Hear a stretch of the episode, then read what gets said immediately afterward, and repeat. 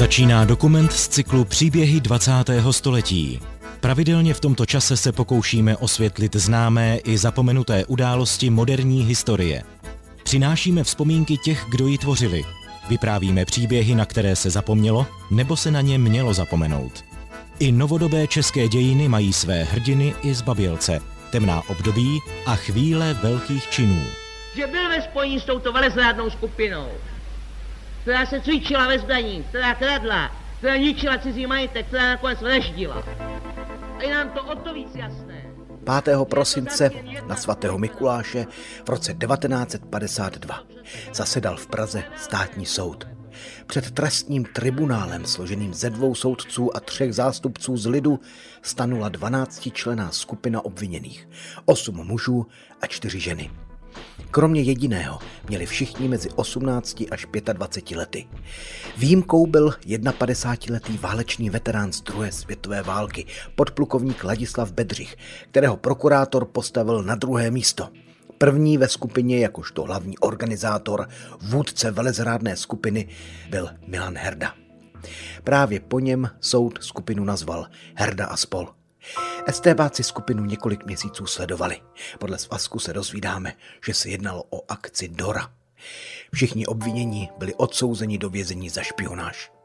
Za pomoc jistému Stanislavu Bílému, mladému člověku, který utekl přes západní hranice do Německa, vstoupil do služeb americké spravodajské služby CIC a vrátil se zpátky do komunistického Československa, aby tady vytvořil odbojové skupiny a získával různé vojenské, hospodářské či jiné strategické informace. Agenta bílého estébáci nikdy nedopadli. Ostatní, kteří mu asi rok pomáhali, šli do vězení. U tohoto soudu dostal 18 let vězení jistý Jaroslav Sedláček a jeho dívka Milena, tenkrát Součková, dnes Sedláčková, 8 let. Jednali s váma ani nesnad, jak zvonut, já nevím jak. Prostě jsme pro ně nebyli lidi. Tak to je jediná dodnes žijící účastnice onoho soudu, odbojářka a někdejší špionka, Milena Sedláčková. Jejíž příběh z druhé světové války, jak se s Jaroslavem seznámili a jak se spolu pustili do protikomunistické špionáže, jsme vyprávěli v předchozích příbězích 20. století. V těchto dnešních budeme volně navazovat. Zavedu vás do vězení, kde si Milena odpikávala osmiletý trest. Dozvíte se, za jakých okolností byla po dvou letech propuštěna. A také uslyšíte její důvody, proč se rozhodla na Jaroslava počkat. Děkuji, že nás posloucháte. Od mikrofonu vás zdraví Mikuláš Kroupa. Na úvod vám paní Milenu krátce představím. Narodila se v roce 1933 v Praze. Tatínek provozoval živnost se svým osobním vozem jako autodrožkář. Dnes by se řeklo taxikář. Její maminka pracovala jako uklizečka. V roce 1947 v jejich 15 letech se zamilovala do gymnaziálního studenta Jaroslava. Se svým chlapcem Jaroslavem Milena prožívala velkou tragédii. Jeho tatínka totiž zatkla státní bezpečnost. Za údajnou velezradu ho komunisté poslali na 20 let do uranových lágrů v jednom z navazujících procesů Horáková a spol. Jaroslav se rozhodl, že se státní zvůli postaví.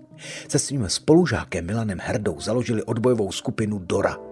Měli přesné informace z jednoho komunistického ministerstva. Milena v říjnu 1951 nastoupila na místo na ministerstvo stavebního průmyslu do dopravního oddělení, kde mimo jiné pořizovala zápisy z jednání a právě tyto dokumenty kopírovala a předávala Jaroslavovi. Podle Estebáku byli lidé ze skupiny Dora placeni ze západu. Obohacovali se. Západní špion Bílý jim prý rozděloval vysoké částky. Takže, jak uvádějí dokumenty, zamrzký peníze zarazovali svoji socialistickou vlast. Ve skutečnosti se všichni tito mladí lidé vystavovali obrovskému riziku. Věděli, že riskují život nebo mnoho let svého života ve vězení za svobodu. Kluci za peníze pořizovali rádia, různé technické vybavení pro vysílačku, schánili léky, hlavně penicilín a občas udělali radost svým dívkám. Dana Bedřichová, a potvrzuje to i Milena, dostali od svých kluků Milana Herdy a Jaroslava Sedláčka nejžádanější dámský módní výstřelek. Nylonové punčocháče neboli nylonky. A dostával jste za to uh, něco? Ne. Ne. Jenom jednou mě přines nějaký, tenkrát byly nový nylonky, jo, to bylo z Ameriky. Tak vím, že mi jednou přinesl ty punčochy, jo, ale že bych za to něco dostala, to ne. Jo. A vysvětlil vám, uh, jak, jak, kde je dostal, nebo říkal? No tak to mě bylo jasný, že asi mu dal ten Milan, no, kde by k tomu přišel jinak, že jo. Milena Sedláčková byla zatčena jedno krásné letní ráno v 6 hodin 23. června 1952. Ještě ležela v posteli. Dva muži k ním vtrhli do pražského bytu.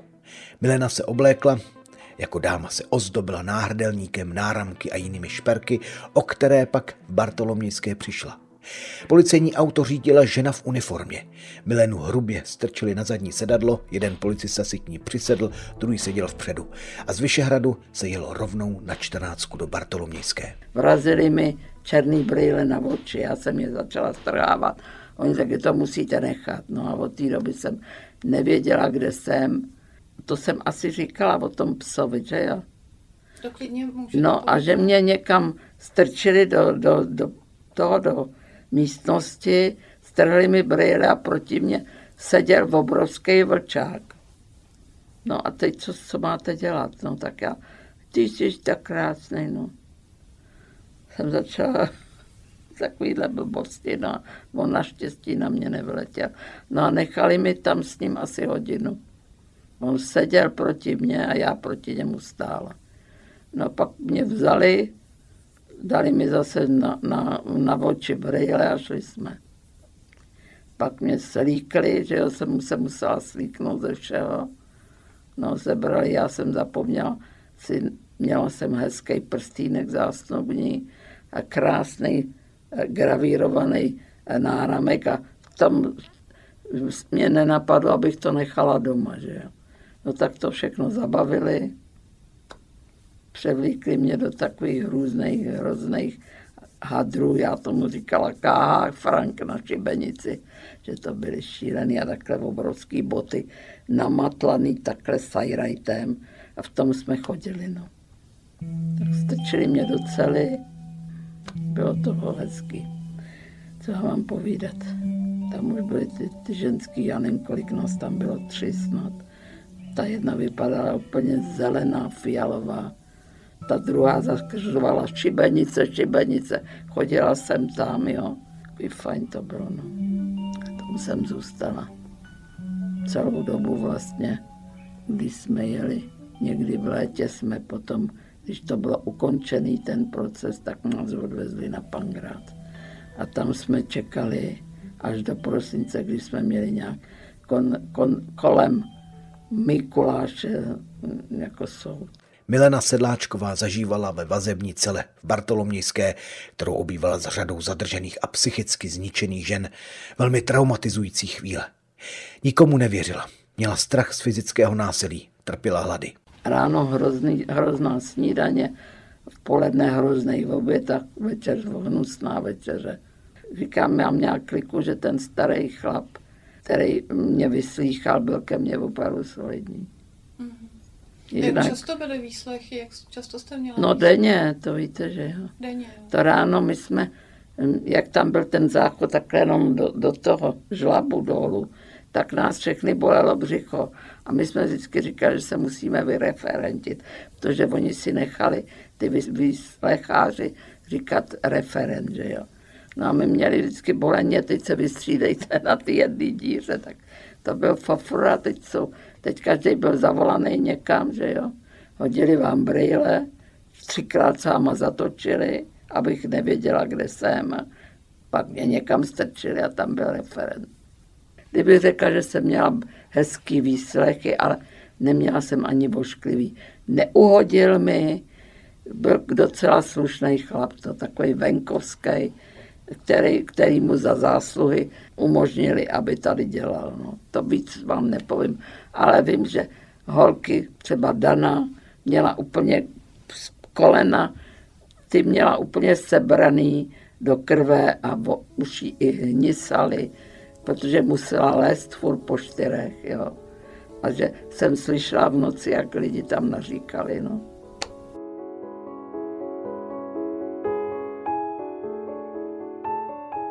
Posloucháte příběhy 20. století. Rozhovor s paní Milenou Sedláčkovou natočila pro paměť národa kolegyně Martina Kovářová. Máme k dispozici vyšetřovací i soudní svazky z archivu bezpečnostních složek.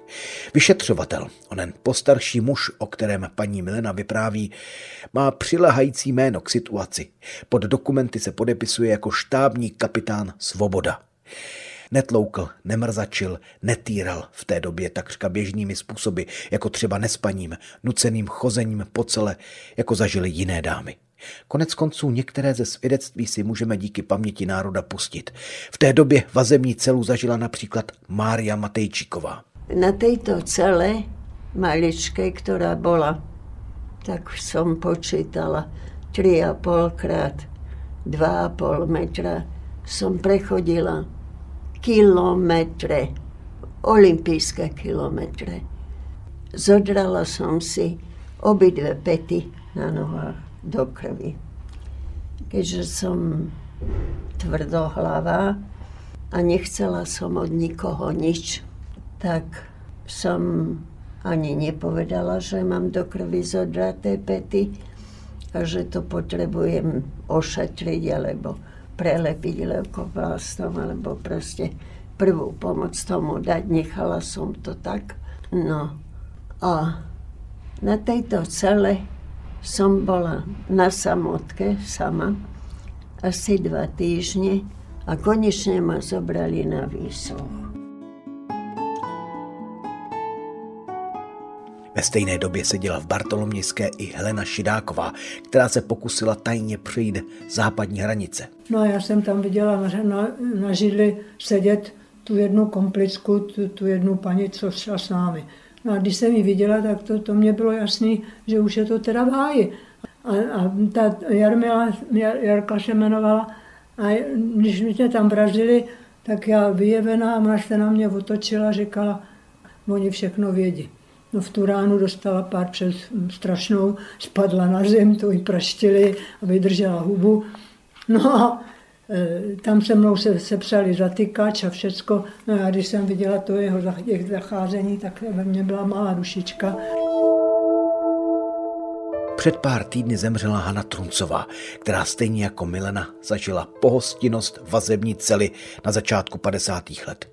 Toto prožila na Pangráci, tam byla mimochodem na dva měsíce přemístěná i Milena. Tvrdé lože, abych vám vysvětlila blíže, to bylo prkno mezera.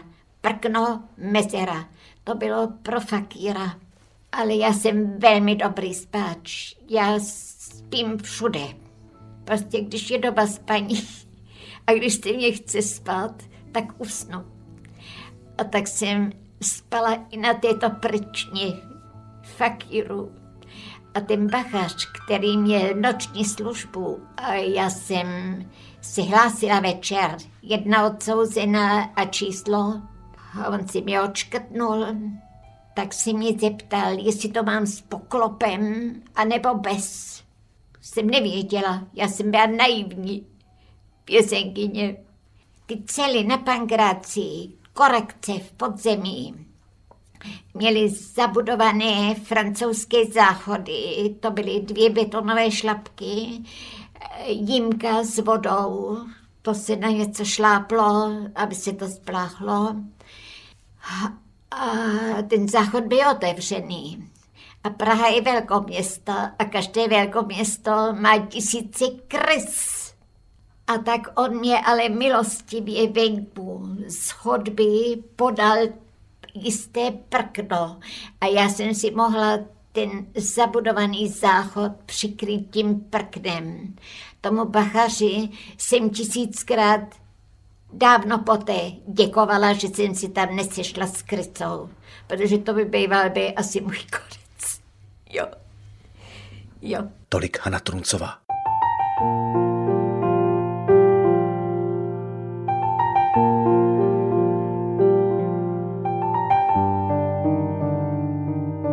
Milena Sedláčková vypráví, že ve vězení trpila hlady. Vzpomíná na chvíle, kdy dostali něco dobrého. třeba jsme se těšili na čtvrtky, kdy jsme dostávali takové větší buchty, že tam byl opravdu velký hlad. On už začal, on byl hlad i na té estebárně, ale ty dva měsíce to dalo přežít, ale pak už to bylo ošklivý. To teda vám řeknu. To byl hlad. Oni nám dali v sobotu jeden syreček, ten nejhnusnější, smádlavej. A ten jsme měli mít od, počkejte, odpoledne, nám ho dali po obědě a večer už nám nic nedali. A s tím syrečkem jsme měli vydržet až do druhého dne. No, někdo tam, ta Věrka, to byla taková prýma ženská, ta byla furt hladová a protože já jsem nejedla kroupy, tak ten den, kdy byly kroupy, tak už se nemohla dočkat, že se to konečně nají. No. Takový blafy tam byly, furt stejný. A hodně tam byly vločky, což nám asi pomohlo, že ty jsou vlastně zdraví, že jo. Ale nám je všem jasné, všem, jak tady jsme, Jste ochotna vypovídat ti podle čisté pravdy na otázky, které vám budou kladeny. Jsem si vědoma toho, že svým protistátním jednáním jsem se dopustila trestné činnosti. Nebudu však ničeho při tomto výslechu zapírati a budu odpovídat Estébáci poměrně brzo, během prvního týdne, měli usvědčující výpovědi i svědectví udavače pohromadě. Z jakési zvrácené zábavy se zadrženým 18-letým dívkám vysmívali, ponižovali a nechutně komentovali jejich vztahy. Takový ponižující to oni byli zprostý, jo. že vypadám jak pinčila, on jako Eiffelovka, to se vám to asi, víš, víte, jak to řekl. No. Ta, ty, mileně toho případu říkali, že já vám to řeknu tak, jak to bylo, jo, můžu že kurva vošoustana americkým špionským ptáčkem. Takhle oni jednali s lidmi. No. Posloucháte příběhy 20. století. Jak bylo v úvodu řečeno, u soudu na svatého Mikuláše roku 1952 dostala Milena Sedláčková 8 let vězení, její kluk Jaroslav 19. Oba mladí a zamilovaní lidé to přivítali paradoxně s radostí, protože čekali mnohem horší tresty. Můj muž měl návrh na trest smrti, že jo. A to jste ještě nevěděla, ne? No to jsem věděla. Věděla. To nám řekli, kdo má no, jaký návrh na co. Já měl návrh na 15 let, on měl návrh na trest smrti, Milan na trest smrti, doktor, Be- ten mm, plukovník Bedřich na trest smrti. Takže tam byly tři tresty smrti a nedostal je nikdo. Nejvyšší Eh, dostali 20 let. Paní Sedláčková podává pozoruhodné svědectví, jak se tenkrát mladí lidé, odsouzení na nepředstavitelně vysoké tresty, převyšující někdy i dvě třetiny jejich věku, vyrovnávali.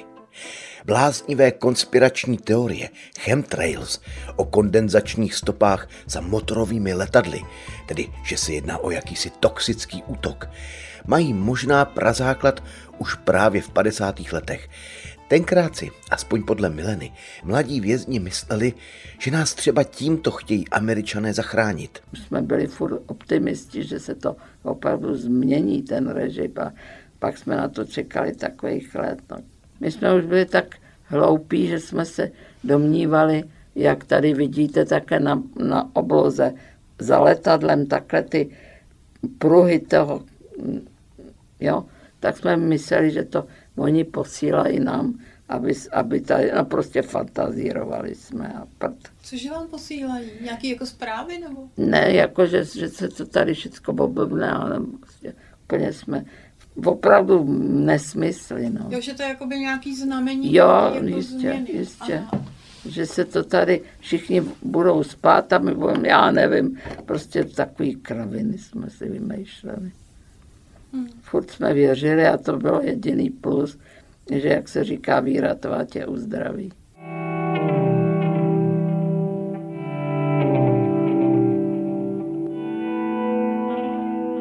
Milena a Jaroslav se neviděli od června 1952, tedy šest měsíců, od zatčení po celou dobu vyšetřování. Po dlouhé a trýznivé době se viděli až v soudní síni. A tam se odehrálo něco, co Mileně stačilo, aby věděla, že na ní myslí a že to všechno utrpení je vlastně zkouškou jejich lásky. A viděla jste se tam s Jaroslavem u toho soudu? To jo, protože on seděl v první řadě, já až zádu, že jo. Tak když v chvilinku, tak se otočil na mě a usmál se, no to bylo všechno. Jinak jsme k sobě vůbec nemohli.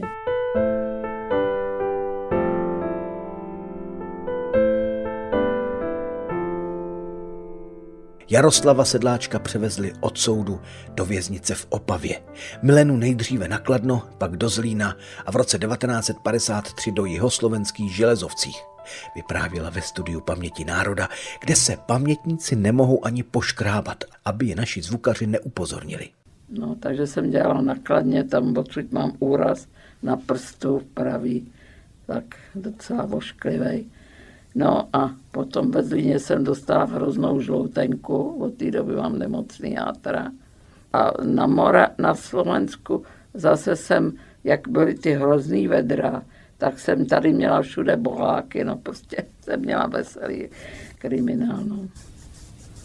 No a v tom... No, pořád je tam ten zvuk, já se omlouvám, to je asi jak si jako tou pravou rukou pořád jezdíte po stehně. No. Tak to dělá, tak ten mikrofon to bere, jako takový šustí, Tak se šustí. prosím vás na mě nezlobte. Ne, já já, nezlobím, já vás jsem z toho nervózní, to se nedivte. Ne, Už se pevně držím tady u sedadla.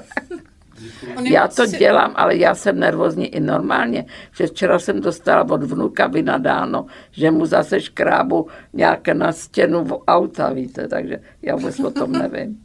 Jo, ne, to je úplně jako No to- to... běžný, no, ale on ten mikrofon je hodně citlivý a ono tam potom No je jo. to by... Já jsem poprvé takhle. Já vím.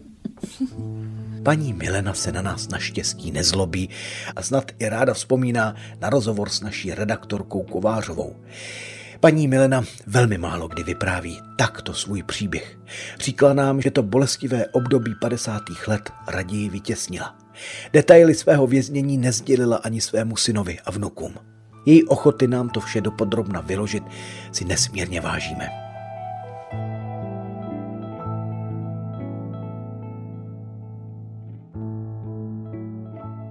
První měsíce svého trestu Milena strávila v táboře v Dubí u Kladna. Každý den na osmihodinovou směnu nastupovala do ocelárenské továrny Poldy Kladno, odkud odcházely povinné dodávky oceli Sovětskému svazu. Tady se Milena při práci zranila. Kovovýroba byla těžká práce. Zvládala jste to? Nebo... No právě, že jsem si udělala ten úraz na tom prstě, no. Měli jsme noční, takže jsem dělala dvě noční za sebou. A měli jsme docela nepříjemného mistra, který, jak, jsme to zastavili ráno, tak ona nás začala řvát, abychom to dojeli, že to je Rusko, že se to musí dojet. No a tak, jak jsem byla naštvaná, tak jsem tam strčila nějak blbě prsta, jak se takhle ty tyče dlouhý rovnaly a ty groty se řezaly, tak prostě ta jedna tyč mě praštěla přes ty prsty, no a mrzačila mi, jo. Skladna putovala do Gotwaldova, do dnešního Zlína, kde měla o něco příjemnější práci v bývalé Baťově obuvní továrně. Milena vzpomíná, že byla často obklopena prostitutkami a zlodějkami. Jedna z nich zákeřně okradla její maminku. Pak byla propuštěna, byla pokolikátý na to trestaná a přišla za mojí maminkou, že jí pozdravuju a aby mi něco poslala, že mi to bude moc dát, no tak vlastně okradla moji maminku, no. Hmm.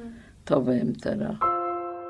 Ve Zlíně paní Milena Sedláčková, tenkrát jí bylo ani ne 20 let, onemocnila infekční žloutenkou, které se někdy lidově říká nemoc špinavých rukou. Virové onemocnění způsobující vážné jaterní poškození vzniká nejčastěji kontaminací ze stolice nakaženého člověka. Pacient musí být v izolaci a držet přísnou, netučnou dietu. A tak mě nebylo nějak do smíchu, že já furt do dneška mě bolej játra. Že tam nebyla možnost držet dietu, kde by co kdo vzal.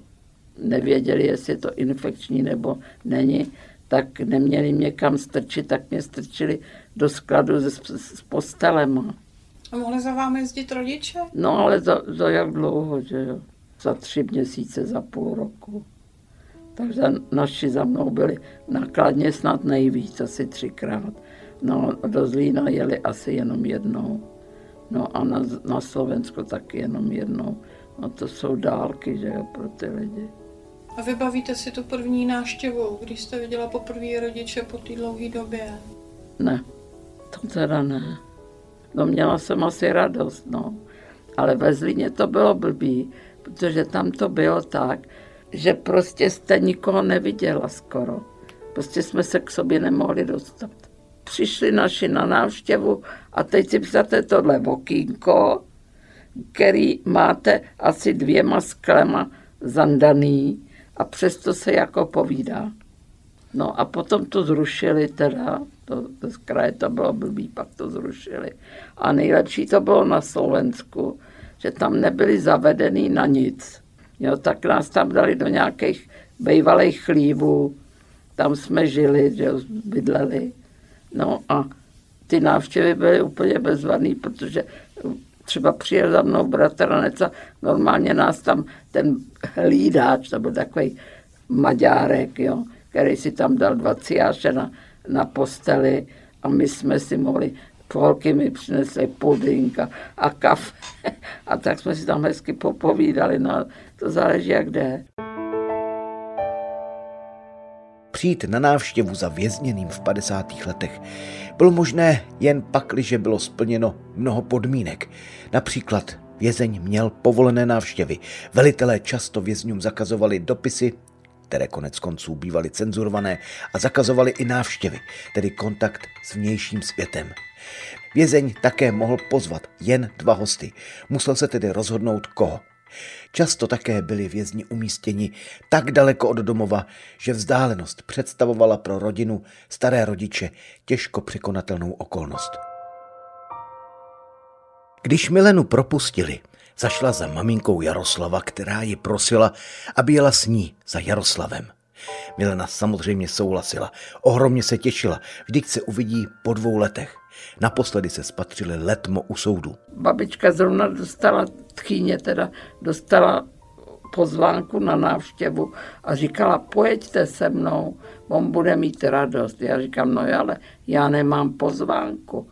A ona říká, to oni vám, no taky jo. Tak jsme tam přijeli, taky jeli jsme celou noc do té Opavy, no a samozřejmě, že mě tam nepustili. Takže jsme asi jela zpátky, no. A jak ty pozvánky, jako to jste si nějak žádali o to? To oni dávali, takový už. Jak, Sami jak, to měli jak natěštěný. Čas, jak často? Já nevím, jestli náhodou nějakou nemám, ale nemám asi. Jak, jak často? často jednou za tři měsíce jsme za ním mohli jezdit. Pak už mi napsal pozvánku, že, jo, že mě zve a nahlásil mě, že jak jsem, že my jsme byli spolu zasnoubení, tak jako snoubenka jsem měla nárok na to tam je. No jinak, kdybychom nebyli, tak se neviděli vůbec. Pamatuje si tedy Milena na první návštěvu za Jaroslavem ve věznici v Opavě, když konečně mohla přijet? Opravdu ne. Vůbec ne? Ne, protože to byly tak, to, tomu se nedá říct návštěva. To protože vás poslouchají, co říkáte. Teď on je dva stoly od vás a teď si povídejte. Nic vám nedovolej mu dát. No tak to bylo takový, no, jak se máš dobře. No, co, co, co děláš? No, je to dobrý. No, takový, to, za to máte, co on má odpovědět, co vy se máte ptát. No, je to 20 minut snad jsme jenom měli. Nevím, jestli to bylo díl nebo ne. Nevím, to bylo hala. No, to bylo hodinu. No ale každopádně se mu to nemohla udělat, aby za ním nejela. To nešlo. Že ty lidi z toho žili, víte, to nejde. Že to není, nebylo to zrovna příjemný. Akor ve věznici, že to je, to je zavřená úplně hrozně. Je fakt, že tam hráli volejbal, co mi vyprávěl potom. No to není všecko. A měla jste pocit, že, jste, že se ocizujete, nebo? Ne, já jsem neměla vůbec žádný pocit.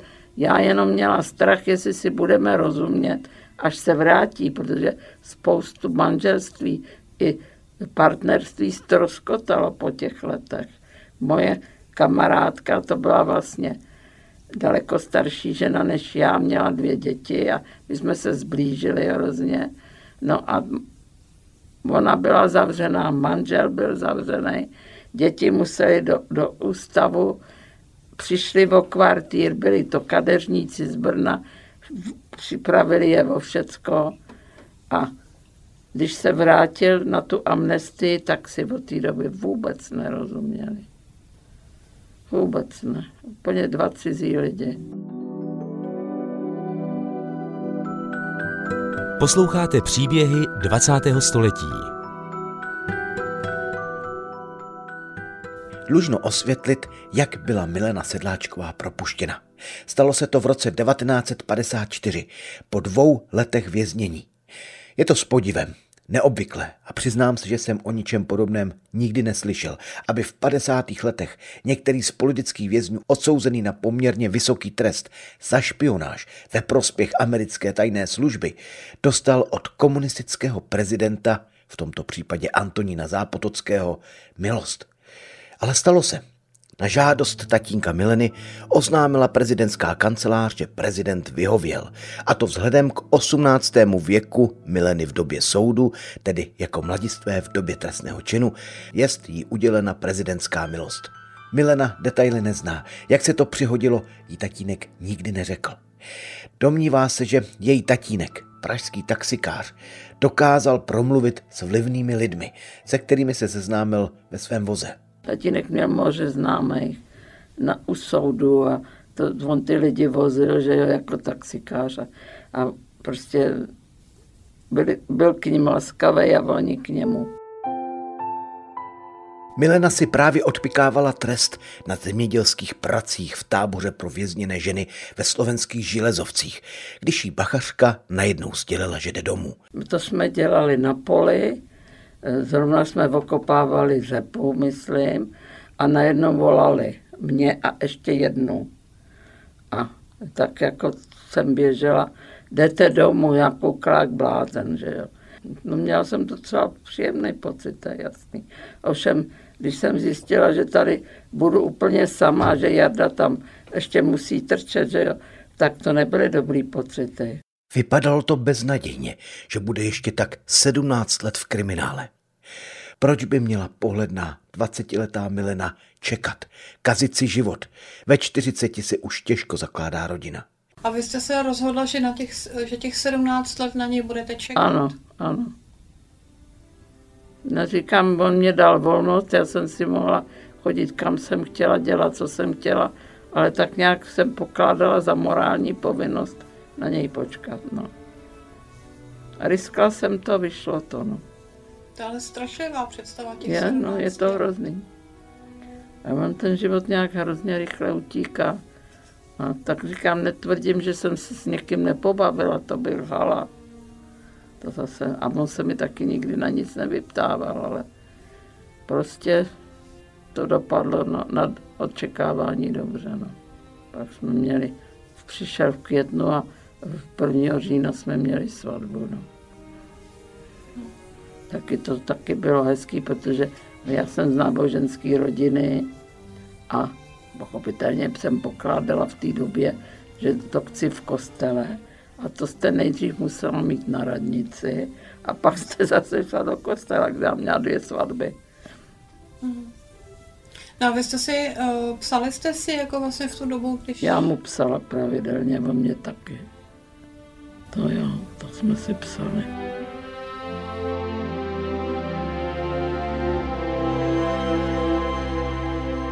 Mít milovaného člověka, který na vás věrně čeká, se pro politické vězně v lágrech a kriminálech stávalo čímsi životně zcela klíčovým, co také mohlo rozhodovat o tom, jestli budete nebo nebudete žít. Někteří bývalí političtí vězni vypráví, že zvolili strategii odříznutí od světa. Její světem se stala nevlídná věznice. Na svět venku zapomněli. Tímto se řídil třeba František Suchý, který byl vděčný, že nešel do kriminálu, žádnou dívku neměl, respektive stihnul se rozejít. Po takových deseti letech eh, jsem se s tím se vším vyrovnal.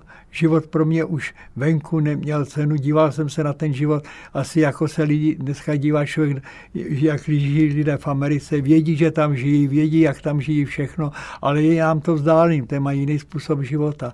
Tak já jsem věděl taky, venku je život jiný, ale žil jsem jenom těmi radostmi a strastmi v kriminálu a a, a vlastně člověk vůbec už na ten, že by byl ně, žil nějak jinak, už zapomněl. Tak z, založilo se to ve vzpomínkách. A, a vyrovnal se s, s tím životem v kriminále.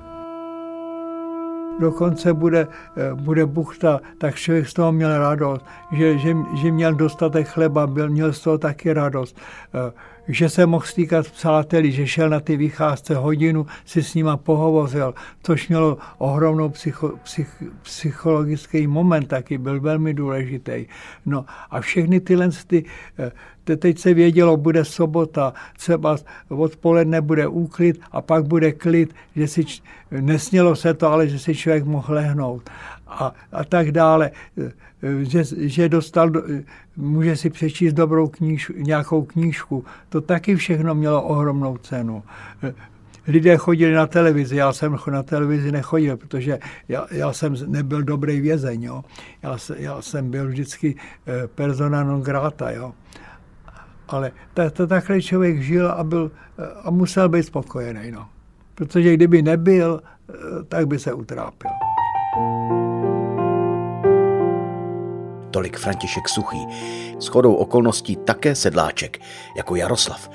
Mám ale na mysli generála Tomáše Sedláčka, odsouzeného na 25 let.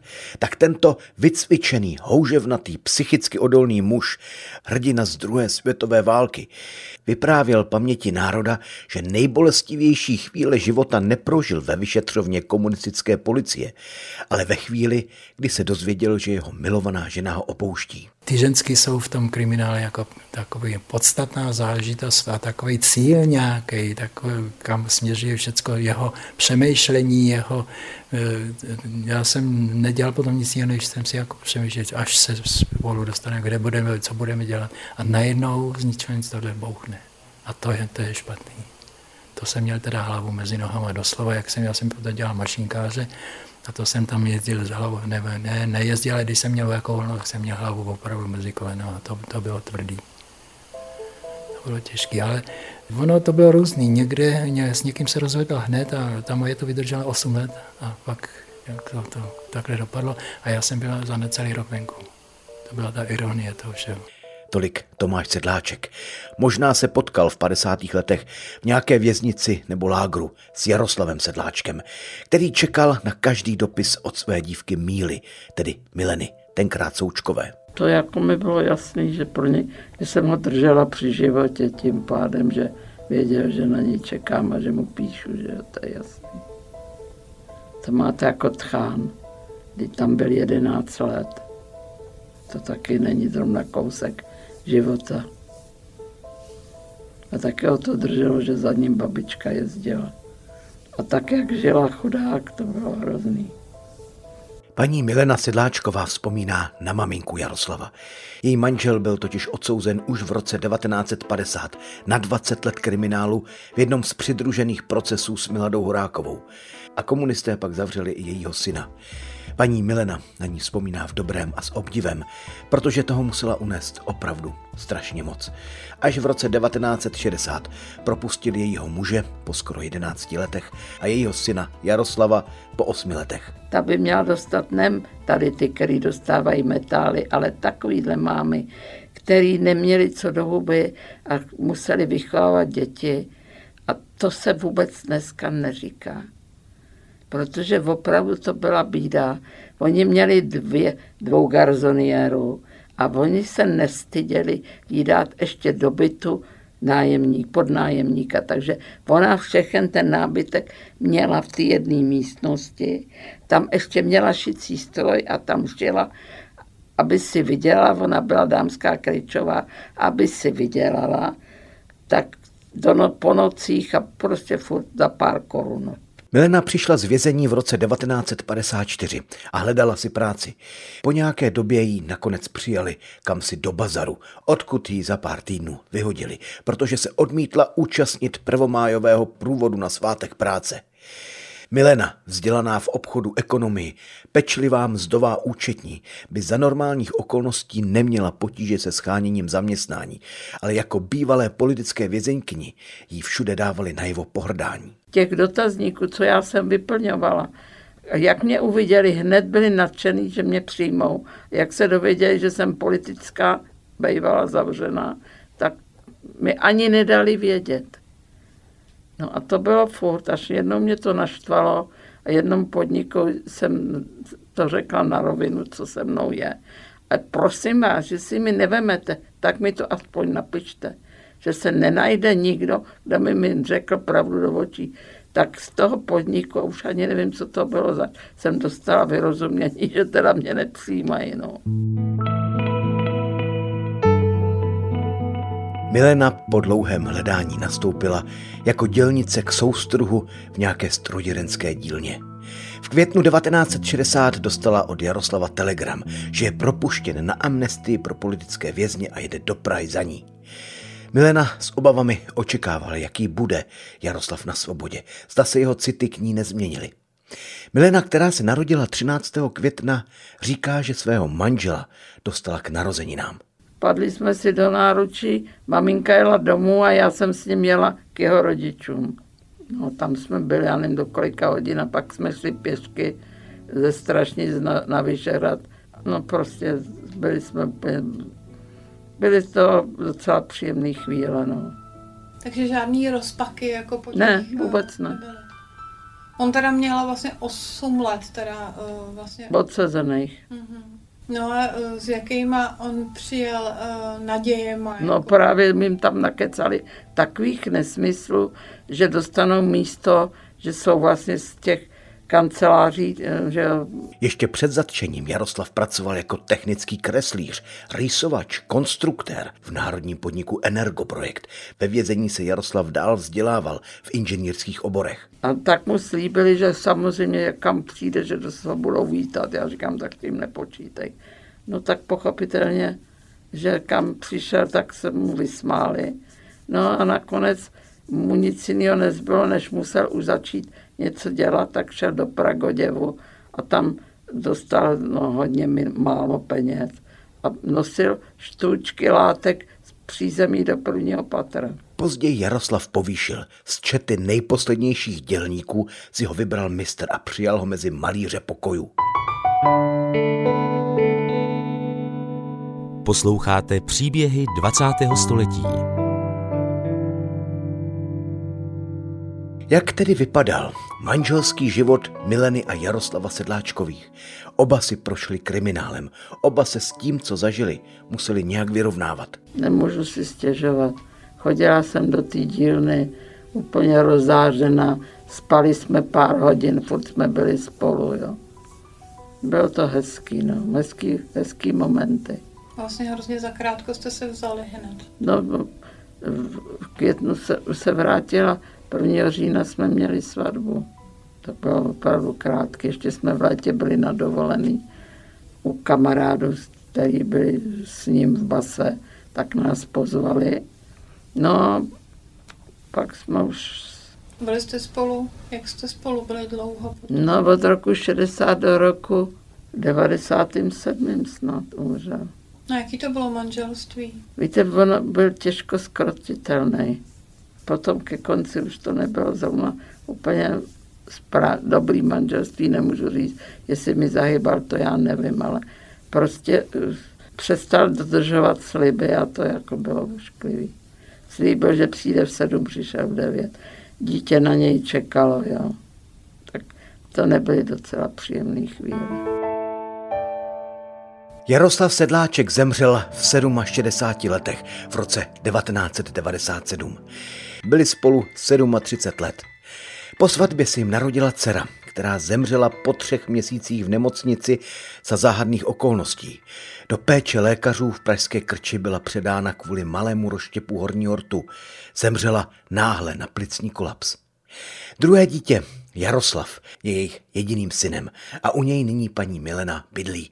Potřebuje už pomoci, špatně se jí chodí. O komunismu si myslí stále to samé, že se jedná o zločinecký režim a nerozumí lidem, kteří znovu propadají ideologii marxismu-leninismu. Sleduje televizi a děsí, co vidí na Ukrajině. Ptal jsem se jí na to. Sice jsme si slíbili, že ji navštívím osobně, ale nečekaně jsem chytil covid, tak se naše povídání muselo odehrát přes internet. Eh, můžu teda mít jednu takovou otázku na úvod. Eh, myslíte, že byste mi řekla něco víc o tom, jak to dneska prožíváte, ty události na Ukrajině? Já jsem myslela, že už se nikdy nedočkám něčeho takového. Pro mě je to katastrofa, protože já si pamatuju, když jsem trhli Němčouři, tak jsem stála s maminkou na kraji chodníku, to jsem byla malá holčička. Od té doby prožívám tyhle hrůzy a teď do toho 45. rok. A vím moc dobře, jak Rusáci se chovali. To bychom měli spolu tak na celý den vyprávění. Jestli to chcete slyšet, to mě bylo 12. Moje babička a rodina je kousek za Prahou bydlí. Tam se jim nastěhovali všichni, je vyhodili nahoru na půdu. Já, já o tom nemůžu mluvit. Zastřelili psa. Prostě hrozný. Znásilňovali tam ženský. A to je takhle pořád s nima. Když to víte, 68. Už si pamatujete, ne? Ještě jsem nebyl na světě, ale detailní svědectví o sovětské invazi v srpnu 1968 jsem díky paměti národa slyšel mnohokrát. Na závěr se pamětníků, kteří vypráví pro paměť národa, ptáme, co by vzkázali budoucím generacím. Co já můžu vzkázat, i tady už nikdo z mých kámošů není. Těm právě, který to nezažili. No, aby neměli křivou páteř. To je nejdůležitější a ne, ne, nesprofanovali nějaké věci, aby se drželi pravdy. Nic jiného já ani nemůžu zkázat. Aby byli čestní. Děkuji moc, paní. Není záč. Děkujeme. Nemáte záč.